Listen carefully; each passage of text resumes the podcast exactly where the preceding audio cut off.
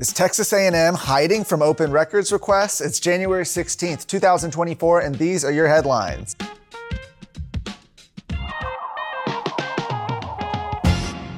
Hope everybody's staying warm. It's still freezing in a lot of parts of the state today. Hopefully it sort of warms up, especially uh, this afternoon. But our first story, an obscure bureaucratic entity buried deep within Texas A&M University is attempting to rewrite the rules for how governmental bodies make information available to the public.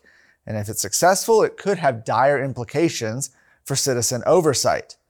At issue is a series of requests by the American Accountability Foundation, which is a nonpartisan watchdog group that attempted to learn more about the role of so-called diversity, equity, and inclusion initiatives.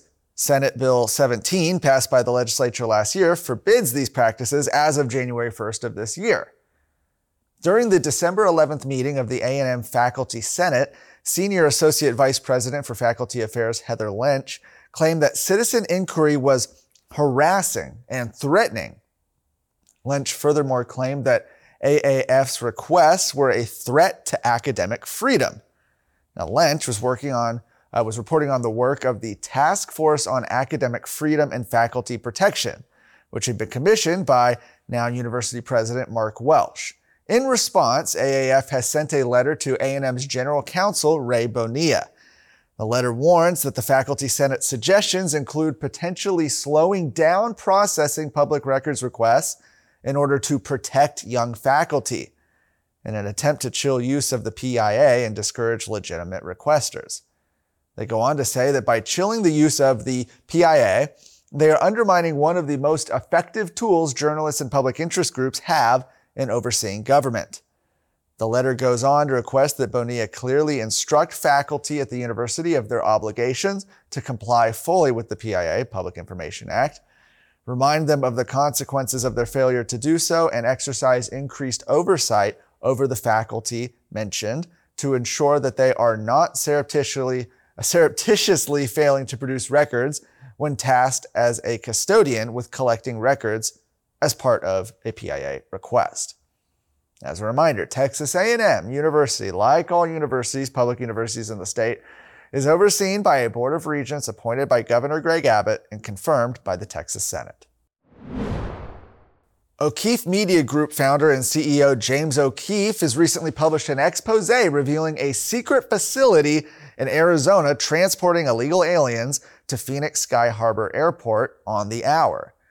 In the video, one of the fa- uh, facility workers, identified as Jesus Moreno, confronts O'Keefe on the sidewalk and says that he's not allowed to keep harassing people.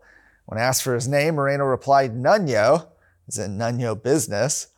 He then closed an entrance fence on OMG journalists. In the video, he can be seen trying to bribe O'Keefe and his team to leave the facility.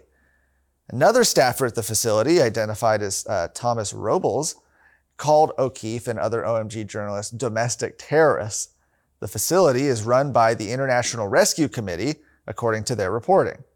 Now, in a new follow up video, O'Keefe and OMG journalists decided to follow one of the buses transporting illegal aliens to the airport and interview the driver to find out who's contracting the bus companies.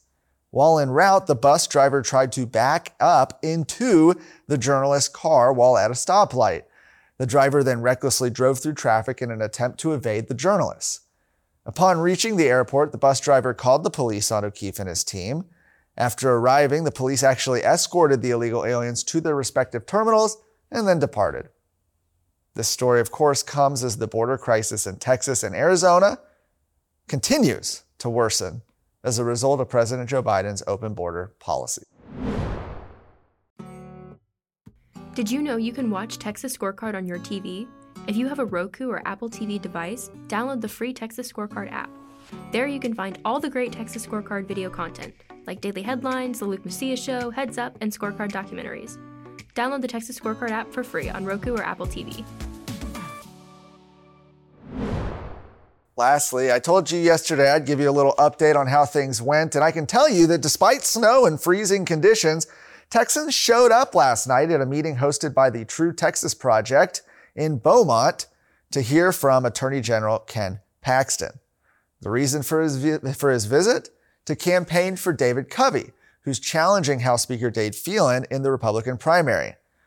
He said that anyone willing to take on Dade Phelan, said he calls him Drunk Dade, has tremendous courage, referring to an incident last year where it appeared Phelan presided over the House while intoxicated. You've probably seen the clips. He said that defeating the Speaker will change the trajectory of the state. When introducing Covey, Paxton told voters that they had the power to change the direction of the state. The stop in Beaumont wasn't the only campaign visit Paxton made while visiting Phelan's district this week. He also attended a campaign lunch event for Covey earlier in the day. Now, the visit comes as Paxton continues touring the state in support of candidates he has endorsed for the Texas Hat. You can find out more about today's stories at texasscorecard.com.